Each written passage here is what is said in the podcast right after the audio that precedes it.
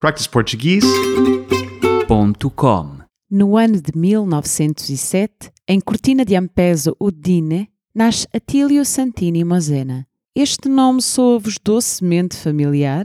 É que desde o tempo do seu bisavô que o fabrico de gelados artesanais se tornou a arte e a herança desta família. Atílio ainda se dedicou a outras profissões, como a serração de madeiras ou treinar uma equipa de futebol, mas felizmente acabou por seguir os passos ancestrais e dedicar-se exclusivamente ao ramo da geladaria. Iniciou a sua carreira em Milão e, alguns anos mais tarde, mudou-se para Valência, onde conheceu a sua mulher.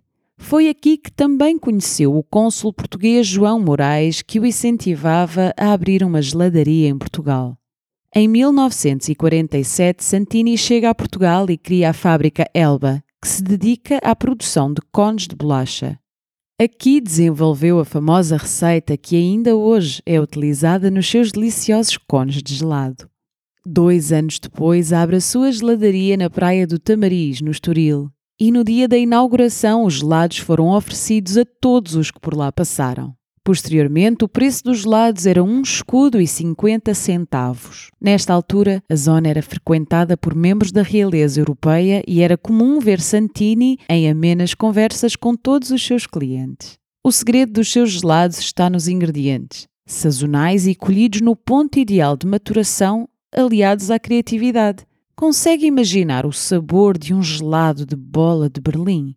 O melhor mesmo é ir experimentar. Hoje já não tem de se dirigir à icónica loja da Rua de Valbon, em Cascais, que está aberta há cerca de 50 anos, pois estas geladarias encontram-se de norte a sul do país. Bom apetite! practiceportuguese.com